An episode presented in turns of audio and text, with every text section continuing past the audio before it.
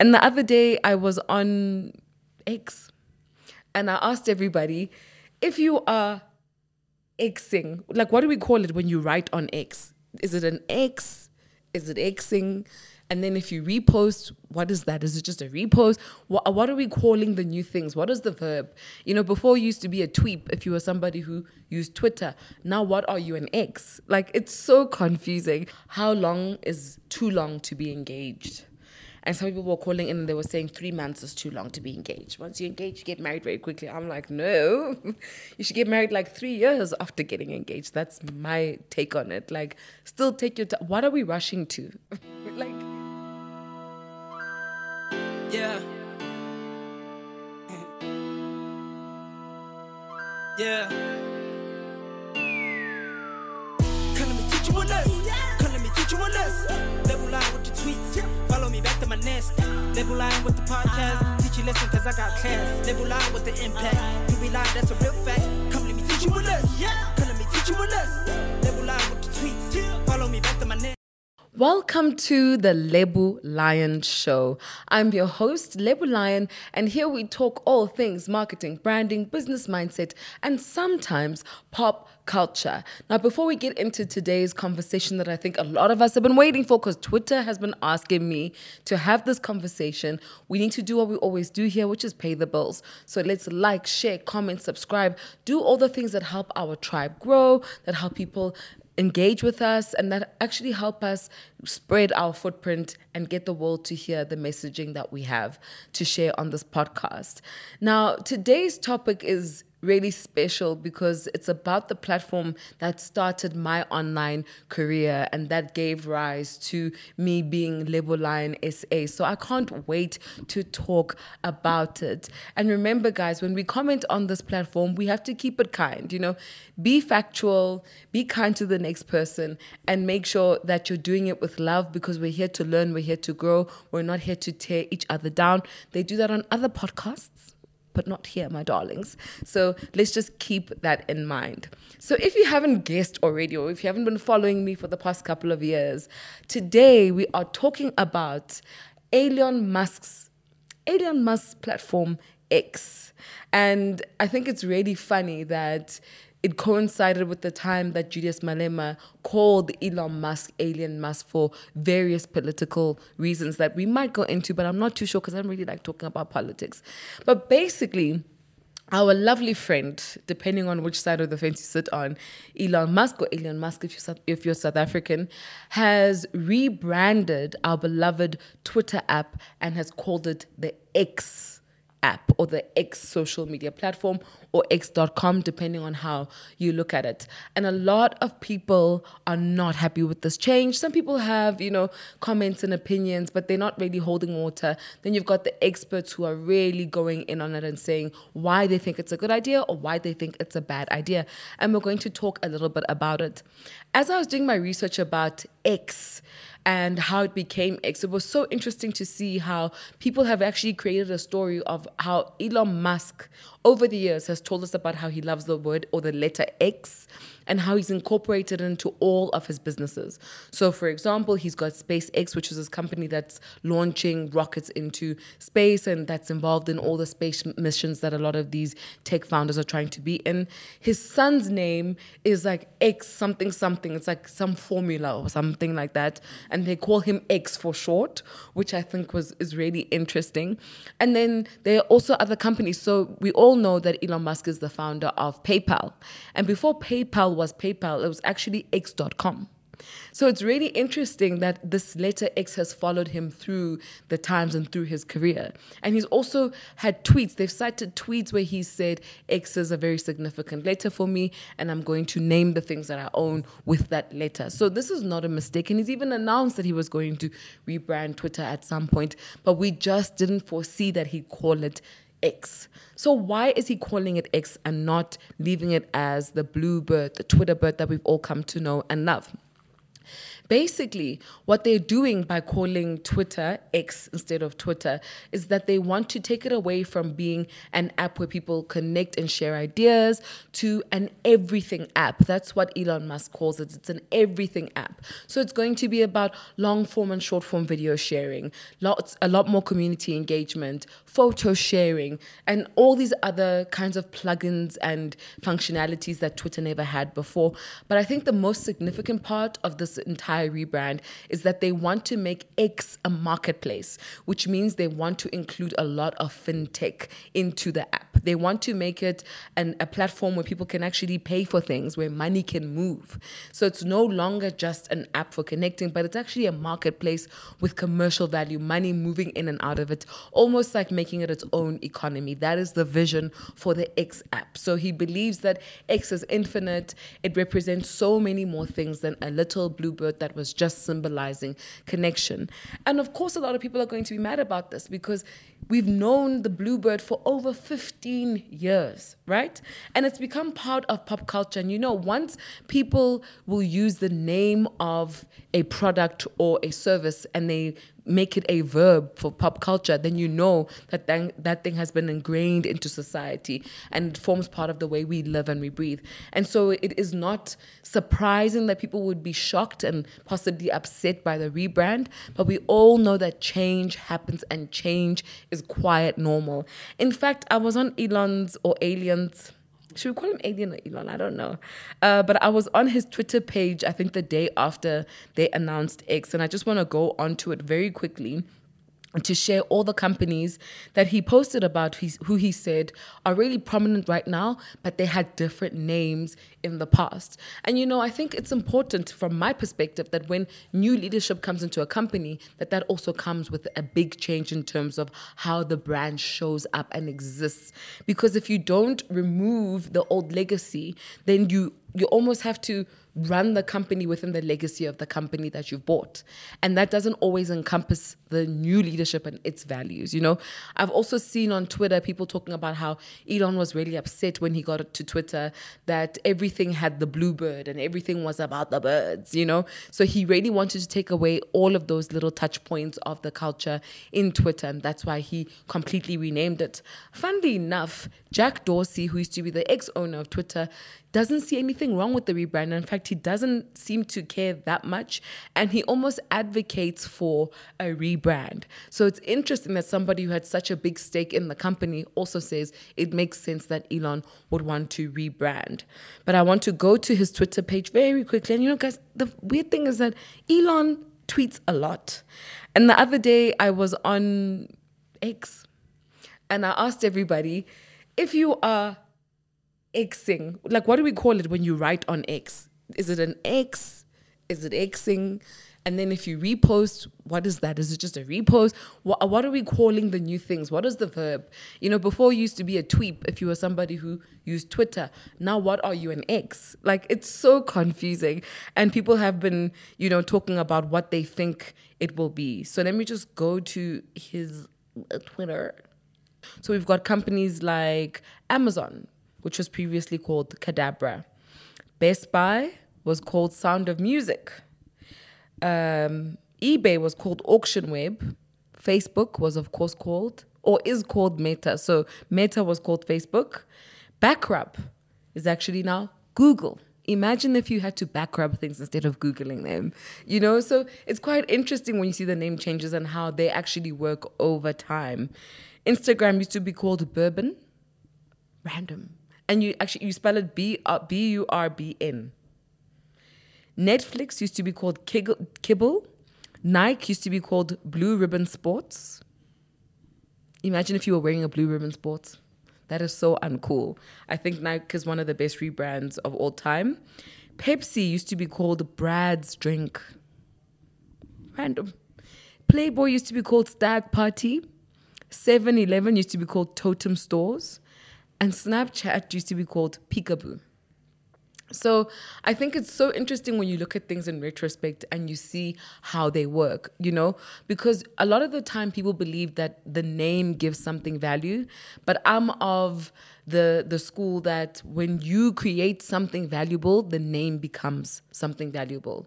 So if you put Lebo Lion on just a random shoe, it might not mean anything. But because I've given that name value, it could mean something now to somebody who's buying it. So I always welcome rebrands and name changes, like I said, especially when there is new leadership, because you have to show the ethos of that leadership in the name. And it's also interesting for me that Elon Musk has taken a bold stand and said, we want to add fintech into the ecosystem of X, because that makes it not only a social media app, but a marketplace. And we have to understand that where money moves, that's where power goes. And it changes the dynamics of who matters on the platform, how do they use it, what do we do on the platform, and the longevity of the platform. Most of the time, if money is moving somewhere, it's got a high likelihood of maintaining its existence for a longer period of time. So far, we haven't seen the decline of fintech when it is based around community. So for me, this is a really ballsy move, and I think it's very brave, and we're going to be seeing a lot more social media platforms taking a much braver a stand when it comes to how they do things. I mean, we're even seeing it with Instagram. Instagram is allowing you to facilitate payments. Insta- Instagram is allowing creators from some parts of the world to monetize, right? We've seen that the reason why YouTube is such a powerful app is not just because we share videos. I don't think that's the real case, because then all these other so- social media apps would be just as relevant. But I think it's because the creators get to monetize.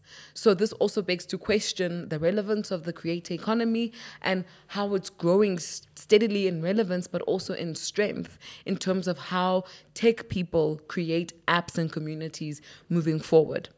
I've also found some really interesting things, and I and I honestly have to read these things, because I know that there'll be that one person who said, you said green instead of blue, and then they invalidate my entire argument because I said that. So some people are saying that the X app is very harsh, and they believe that that's going to take away the social element of it. So they're saying it's got a big brother type appeal, you know, like somebody's looking over you, instead of the cuddly, soft blue bird that made you feel like you could just participate because it was not intimidating and it was easy to engage with. I, because I'm a little bit of a, a techie, and I believe in taking a real stand, I like the X. It's just hard to wrap your mind around it, because you have to change your language. You have to change what you're looking for when you look on your phone. Like, for a long time, I've been looking for the blue bird. And then I realized, oh, God, it's an X now. It's a black X. He didn't even try to make it pretty and cute like all these other apps, blue, red, pink. He was like, no, we're taking over, black X. To me, this is like the future of tech. So I'm very excited about X, but I know a lot of people aren't. So I'm just going to read you what Jack Dorsey said about this whole Twitter thing, because I think it's very interesting that as the ex-C E O, he's, he's really not that fazed by it. So he says, while a rebrand is not essential to achieving Musk's vision, there is an argument for it. The Twitter brand carries a lot of baggage, but all that matters is the utility it provides, not the name. So basically, going back to the argument that I said, it's about what Twitter's being used for. What is its real value? It's not about what the name is. Once it has value for the consumer, they will adapt to the name, you know? And that's what I believe about naming. And I think that's a, a lesson we can take when we talk, when we think about how we're naming our companies or our brands. Too many people spend too much time thinking of a name for their business. And the name doesn't really matter, because in the beginning, you're using that name to trade. You're using that name to create some kind of identity for your company. But as you create more value for your company, as you make more money in your company, it evolves differently. And that's when I think you can start to really dig into the ethos of what your company is, and then create a name that matches how it works. You know, I was, I think I had another video, a podcast a, a few episodes ago, where I was talking about how we create products, but we're never really that sure of how people are going to use the product until they use it. And a lot of the time, what companies realize is that, or what they find is that when they create a product and then take it to market, consumers usually use the product differently to what it was intended for.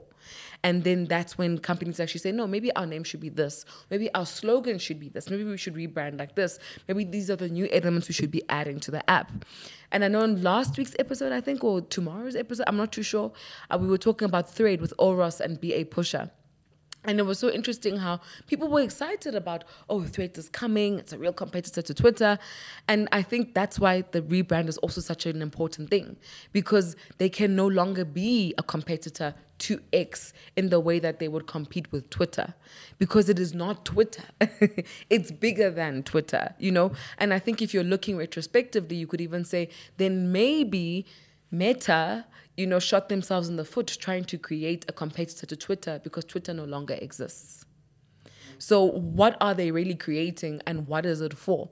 I still don't believe in Threads as an app. I don't get it. And the reason why I'm going to say this is because if it is supposed to be a direct competitor to Twitter, I don't care if they say it's not. Guys, it looks like Twitter, okay? There's a reason why it's called Threads. The term Threads comes from Twitter. So definitely there is some competition to Twitter. And for me, it doesn't make sense, because the Instagram user is not a Twitter user. Or the person who would be relevant on Instagram isn't necessarily relevant on Twitter, and vice versa. Both platforms call for different kinds of individuals because the content is different. If you're outspoken, if you have opinions, if you love to write, Twitter's for you. If you're about pretense, if you want to post pictures and, you know, that kind of thing, you're going to be on Instagram. Now, the problem is Threads is migrating Instagram users to Threads. And they're taking people who only know how to really communicate in visuals to come and start talking and typing. It doesn't make any sense to me. Also, it's supposed to be a sharing app, but nobody's even reposting. I never see people reposting on Threads. People just like and comment underneath. It's so weird for me. There isn't a lot of interaction for me. There isn't a lot of engagement. I don't think people are actually using the platform. If you weren't supposed to repost, they wouldn't have the repost sim- symbol. You're supposed to repost. That's the point. You're sharing information and sharing stories. But a lot of people are just kind of posting as if they're on a pedestal and saying, guys, look at what I think, or look at what I'm doing, and that's it. That's what Threads is doing for me. And I don't think it was supposed to do that. People aren't even posting Threads. And when they do, nobody's reading because people on Instagram don't really read. They find captions on Google and then they post them as their captions. Or they put potatoes, flowers, butterflies. That's what they do. They put emojis. It's not an app for people who have something to say with words. So I don't see how Threads could actually be an app that's commercially viable or that makes sense without it changing its form. So its utility, I don't see how it could be valuable without changing into maybe a, a, a, a picture sharing app where the pictures disappear after one minute or something in that way. But I don't think words make sense on Threads because it migrates people from Instagram, not from Twitter. Anybody who's really winning on Twitter is not trying to win on Threads because there's no value on Threads yet. There's literally no value on Threads. So that's my two cents about Threads. I'm still not a fan of it. I don't think it's a pioneering platform.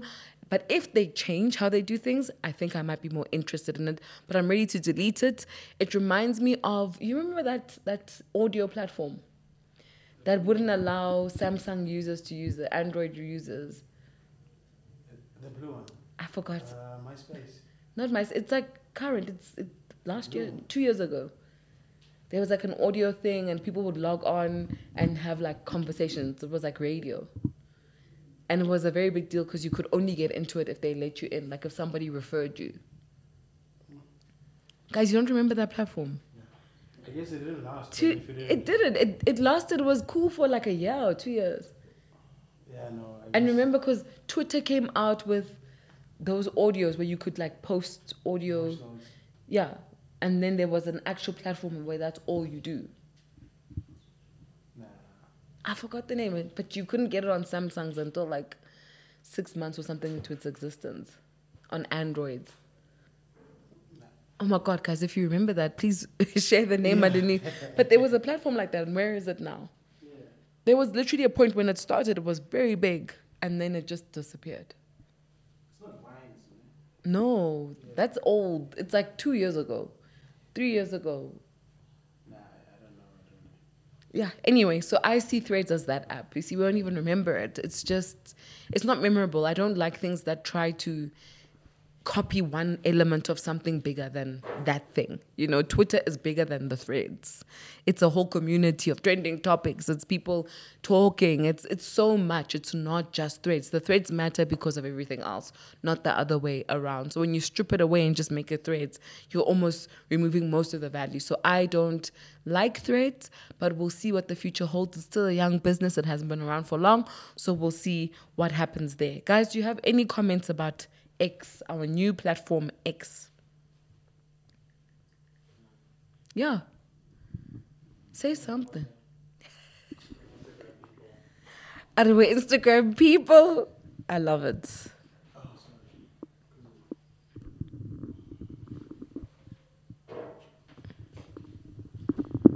So personally, I feel like um, it died out really quickly. The hype was like a week of hype. For threads. For threads. Yeah. It was a week of... And I think the hype was built around the fact that it's a competitor to Twitter. Mm. Because Elon and...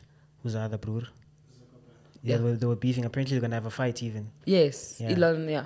So I feel like it was built off spite and to and, and, and it, in statistics, it it gathered more people than Twitter in a day. I think it was ten million users it in did. a day. Yeah. But I feel like people were excited to see what it's about and what what is it, what, what is Threads. We want to see what it is. Yes. But no one is not not now. No one is really talking about it. No one's saying anything about Threads. Mm. No one is. People are back on Twitter. You know, people and, never left Twitter. And the and the chat was and it's going to overthrow Twitter. The chat was it's going to overthrow Twitter. Yeah. Because it, it's it's similar to Twitter, mm-hmm. in in terms of the the way it looks, in terms of the the way it's built. Yeah. But it's just gone. It's gone now. It's gone. Because it, it, to me, it doesn't have half the things that Twitter has that make it valuable. You know, and it's so interesting because people will say that because so many important people, stakeholders, left Twitter, it means or it indicates that Twitter has no value.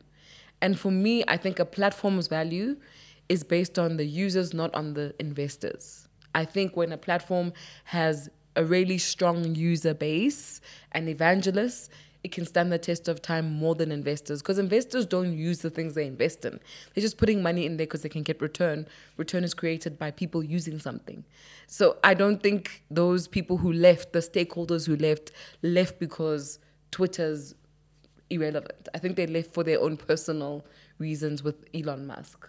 You know, so there is a debate about whether he is the right founder for X. I think he's the right founder. I think he is modeling what it looks like to be genuinely disruptive. I think he's modeling what it looks like to be a leader, because leaders do unpopular things first, and then when it works, everybody follows. So for me, that's what Elon Musk represents. I'm not going to talk about all that political stuff because it's got nothing to do with me. Sia, do you have something to say? Uh, not really. About it. I'm I'm still on Twitter. Uh, yeah, X. Yeah, he's still you know, on like X. I'm still there. Yeah, and I just feel like the whole Threads thing is like Prime. You know, it's like that energy drink thing. The hype is just like. He says Threads is like Prime energy drink. Yeah, it's like. Woo. Yeah, I'm still there. Yeah, I'm, yeah. The hype is and not I ain't worth it. Nowhere. So, mm. yeah, I, I I still don't have a Threads account. You don't need it. There's nothing going on there. Right? It's just taking up space. For me, it just takes up space on my phone. I'm not enjoying it. Jake? Jake's on Facebook. Yeah, Jacob's on Facebook. I mean, that's what you're in business. Oh, Jesus. It's really out of order in this place. Um, yeah, I think we're good there with the Twitter conversation. At the end of the day, all you have to do is Google. There's a lot of information online about what Mark Zucker, Elon Musk is doing and how people feel about it. I think it's good that there's speculation. I think it means that there are lots of eyes on what he does, which means as a human being, he's also got a lot of social value. And for me, I would invest in a founder who has a lot of social value, because he can also influence the growth and the investment into his platform by how he does things. Some people say that's risky. I like risk, so I would definitely invest in that. But we don't all have the same appetite for things, you know? An app that I think re- needs real competition is Instagram. Like, save us, please.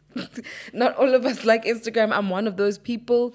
It's a really difficult platform because I feel that the superficial nature of it makes it hard for you to truly connect with people. You know, so if you if you like being admired and looked at and you let the voyeurs just watch you, it's great. But if you're somebody who really likes connection, I think Instagram is a very strange platform still. Love TikTok, love Twitter, but uh, no, Instagram is not really for me. I see the value, I just don't enjoy using it as much as the other platforms.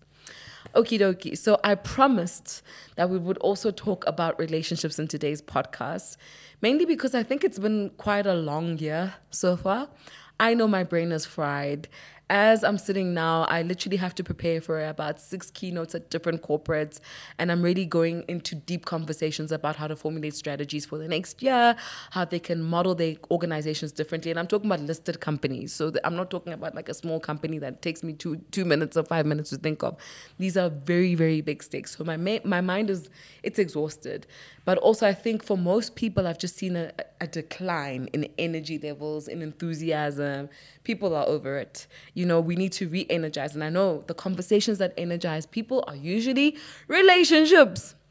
Why? Because mjolo is unavoidable. At one point or another, you've, you've had a girlfriend or a boyfriend or a partner, and you, you might break up with them, but you're still going to want another one because nobody wants to spend life alone. And the person who inspired the conversation about umjolo outside of the team is actually Lebo M. You know, that guy's had more divorces than people have had. I don't even know what. Because he's just, like, he's a professional divorcee. That's what Lebo M is. No shade to him. I love that he did The Lion King. You know, big ups to him. He's done a really great job. I'm starting to sound like Musa Kaula for saying that. But he really is a serial divorcee. And it's not necessarily something I would regularly talk about, but because we want to use it to frame our conversation about relationships, we can do it, right? When I first saw the articles about how many divorces Lebo M has had, it actually made me think of entrepreneurship and the fact that when you're an entrepreneur, you might find yourself changing your career or changing your business ten, twenty times, you know? There's so many famous founders who had to do many businesses before they got to the one that they that made them really successful. So maybe that's what Lebo M is doing. He's marrying people to find the right wife, you know? And some people are saying, why should he get married? Why doesn't he just date? Because most of these marriages don't even last a year. So people are like, so why, why is this man getting married? He should just be dating, breaking up, dating, breaking up. But I've also heard from older people that they feel that after a certain age, you know when you like someone very quickly, like within a month, you know. And within a couple of months, you know that you want to marry them, and you get married because you believe in love, and you shouldn't, you know, hold on to the concept of what if it fails? What if we get divorced? You should just embrace it all. And yeah, I don't know about that. You know, as a millennial and somebody who believes that relationships are very special things, I say take your time, you know, take your time dating, take your time getting to know somebody, put them in your life, but don't marry them because marriage is expensive and divorce is even more expensive. And the economy is not doing so well. So, like, why would you just want to keep getting in and out of, like, marriage? It makes no sense to me. You know, for me, it's just, it doesn't make any sense. You know, maybe I'm a liberal millennial. I don't know. But I'd rather just date you and then we go our separate ways, you know, get my stuff from your house and we, we, we keep it moving. But some people don't believe in that. In fact, I was listening to Metro F M this morning, which is so strange. And they were talking about how long is too long to be engaged. And some people were calling in and they were saying three months is too long to be engaged. Once you're engaged, you get married very quickly. I'm like, no, you should get married like three years after getting engaged. That's my take on it. Like, still take your time. What are we rushing to? Yes. Like, I, this is what I want to understand. Where are we going? Where are we rushing to? Because whether you're married, to, to me, three years makes sense. To be engaged. Ah, ah, ah, two months ah, a year. Yeah, I live. I three years. Yeah. People are like pushing it like twelve months, but three years. Ah, not three years, Lebo. Three years, guys. So, so in that three years, we are engaged since. Uh, How? What were we doing before we were engaged? Yeah, we, we were, now we are here. We must get married. Not that we must rush to get married. Yeah. But you. I not three years. I yes, guys, three years. Six months. Okay, look. Ah, let me put it this no, way. But, but I, honest, sorry. Yeah, but yeah. Personally, I feel like three. personally, I feel like three years like is a long time to be engaged. Yeah. I mean, we've dated. Yes. Right? Let's say we've dated for four years. Now you're going to engage for another three years. So that why don't we treat that four years as some sort of in, like we were, you know, like we're getting to know each other. Yeah. So then six months to a year, it's for me, I think engagement, like it's fine. Let's be realistic. Okay. What are the chances that if you find the person you want to marry, that you have the finances to have a real wedding? What's a real wedding? But whatever but, wedding wait, you wait. want. So a real wedding is whatever wedding you want to have. Uh, a young goat. And a, a young goat.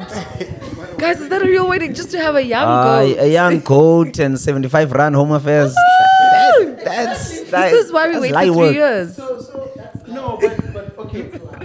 okay. No, I mean, look, you get couples where, okay, we sit down, we talk, we agree. You know what? Let's not do this whole hoo-ha thing.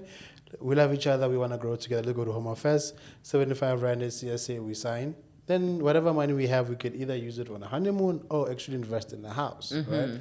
But I feel like if we say now, can't you, don't we talk in a relationship to say, if now I'm going to engage you, meaning that I have the finances to give you a dream wedding. That's my opinion. Evanna. So when you engage a lady, you're saying, I've got the money to give her a wedding. Yeah, and that, you know, there's still money to sustain us. I'm not coming out of the clouds and say, okay, yeah, I love you, let's get married. It won't work like that. Whatever, like, especially as you say, like in this economy, mm-hmm. it's not going to work like that. I feel like if you're saying that you want to get married, you must be intentional and say, I. There's this, actually a friend of mine who was saying at their church, when a guy says he wants to marry the the girl, yeah. they said, okay, show us your finances. Whoa. Because we need to be sure that you'll take care of this lady. Yeah. Like, you can't just take it out of her comfort, her home and everything like that. Then she must come and start with you. Yes, you must start somewhere, but doesn't mean that you must start now. Next. So them to see your finances is not really just to see if you have money, but just to see that you can sustain this person. And I was like, actually, that's not a bad idea. Because sometimes also men... we're not honest with our finances. You know, we like to hide and put on this whole front. Mm. Then, Shem, Lebuwa watu asita kena wana orowe. Na nekituhaka kavia. Nogoja protoli peanut butter until when? Exactly. Yeah. So that's well, my... I mean, look, then how long do you date if that's the case? Because if you are dating somebody and you only engage them when you have the finances, how long are you guys dating? Me personally? Ah, I, oh, generally. Okay. Do you, you guys want to answer? How long? Because what is the what are the chances that the average man has the money to give you the wedding you want when you guys are under the age of twenty-eight, let's say? But like, don't we talk in relationships? Hmm? Why is he chat? Good question. In the first place. Why are you getting married? Why? But you're already how financially, but, but you see. So, so you're saying, let's oh. say somebody wants to get married at twenty-five. Yeah. You're saying by that time they would have had accumulated whatever they think they need to to marry the girl. If they do everything right, yeah. Who's doing everything right? The guy. No, but like in life, who's doing everything right? Life is tricky. True. Life is tricky, and the economy is not what it used to be. At twenty-five, the average person doesn't even have money to buy a car. Yeah. You see, now I'm the guy where before I get something right, I need to fail. I see myself going through divorces. I can get one. Yeah. You know. So for me, I've hopped in and out of relationships, which I don't know if that's a good or bad thing, because maybe I'm teaching myself something that when things hit the fan, I... Mm-hmm. I leave. Yes. You know? I don't know if whether that's a good or a bad thing, but also with regards to marriage, ah, let's date until until. Let's date until until. So yeah. You're not pro marriage. No, you're because just like, because there are no advantages for men when it comes to marriage. Oh my God, Sia just said something so naughty. He says there are no advantages for a man in marriage. Hi guys. Yeah. Hi. Did you hear what Sia said? Especially when shit hits the fan. Sorry are for my language. There are no advantages for men in marriage. Name them. Name ah. name three advantages for name men. Name three. Yeah. Children. Yes. But you I also no. You also yes. And no, you, I wasn't gonna have them. How would I have kids regardless? No, but that's not an advantage for me. It's an advantage because they take your surname, they're giving you a legacy as the man. Jacob is always on Lebo's side. No, no, no, it's not there. I mean, the kids are going to get it. Okay, Who, whose legacy are they carrying? Who, whose legacy Sorry? are the kids carrying? It's the man's. Because my wife has my surname now. No, no, but nah. exactly. So your your family is the one that's growing in value, and that's a very big deal. But also, you know, I think that's one of the challenges I've seen with a lot of pop culture conversations about marriage and relationships. That what do you bring to the table conversation, and I think it's to the detriment of a lot of young men because they're not at the age yet where they can understand what value women inherently have, and because of that. They're not able to help women exist in a state where they can also appreciate the value a man has. Mm. That's what I believe. And I'm not saying that it's that's the case for mo- all women and men, but I think it's the case for most of us. And that's why we're always at war with each other instead of understanding that we actually need each other. But it's not woman kneels down for man, man is king, everything is happy. No, it's like man treats woman like queen. Woman goes, oh, I have to be a queen. That means I need to be with a king. So I need to treat this person like a king because they treat me like a queen. And I'm not saying this stuff conceptually. In the healthiest relationships I've had, men have taught me to be a better version of myself. So they would say to me, you're doing this. No, but you're better than this. Do this. And then I'd get better. And I'd be like, oh, my God, this man knows what he's talking about. Is he older? And then... No, it it had nothing to do with the age because I, do, I date guys around my age. Oh. So it's usually two, three year difference, whether they're younger or older. And it was always like that. They'd always bring value to my life where I had to level up or rise up to the occasion. And then I'd be like, oh my goodness, I actually didn't know that I was playing small in this area. And by them showing me that about myself, I had to, I learned to have respect for them. And it made me go, well, this is not someone I can play with. They see my value. So I need to also appreciate their value. You know, it wasn't because I was leading that person with an ego. It's just as a woman, I think we're taught to protect ourselves. And you, you only let men in who show you that they're worthy of being in your softness. But if they're not, you're going to be hard with them. You know, you're going to be like, ah, I don't want you here. Ah, man must pay. But once you go, actually, my space is sacred. I only allow people who can value this into my life.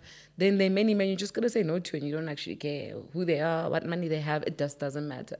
So for me, I don't like the whole what do you bring to the table conversation. I think it's it reduces our relationships to being purely transactional. But it is. It's not. Oh, my God. Guys, let me tell you. See ya. It is. It's having... I think you guys say wakowisha in Mdolo. Like, he's just having the worst time in relationships. So he's saying that relationships are transactional, but like, I think this is his season of going through really hard relationships. Transactional, what? Relationships? Yes, aren't they? No, I think they're beneficial. I wouldn't call them transactional. You know, so I think if you date the right person, you both benefit from being with each other. That's that's a transaction. No, that's not transaction. No, no, no. It's a transaction. It's beneficial. There's a difference. Transactions is, are what people do in business. Benefits are what you, people inherently have and what you get from another person. That's what I believe. I think the words we use change the nature of what we are doing, right? Because people, no one does anything for just for others. Everything you do is selfish as a human being. So you're not going to be friends with someone unless they make you feel good, unless you gain something from them. You get what I'm trying to say? And I believe that we're all seeking what's beneficial for us. Have you always had this mindset? Yes, because I'm a millennial and we didn't grow up with like sugar daddies, really. Like it wasn't a big thing. And if they existed, you had to be like ashamed of it. So we were taught, you find a guy, you like him, you build with him, you know. And also I come from a household where my, both my parents, are, they're married. They're married to each other. They've been married to each other since I've been born. Um, so I only know, I mainly know, not only, but I mainly know people who've been together yeah. their entire lives. You, you see what, you get I, what I'm saying? Now, what I'm dealing with, yeah. number one, is I'm sorry, but it's women that come from broken families, number one. Okay. Which is a problem. Uh-huh. And then I am dealing with the opposite of what you're saying every single day, whether mm-hmm. it be on this phone, in person. Every I day. Wish you guys could see Sia's face. Oh my God. Me, I'm disappointed. Shame. I can see. What's about you? I'm very disappointed. Askies.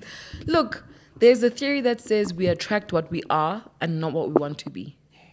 So if you are attracting men who are a certain way, it's because you are that way too, right? Like we, we, we literally, we seek in other people what we're comfortable with accepting for ourselves.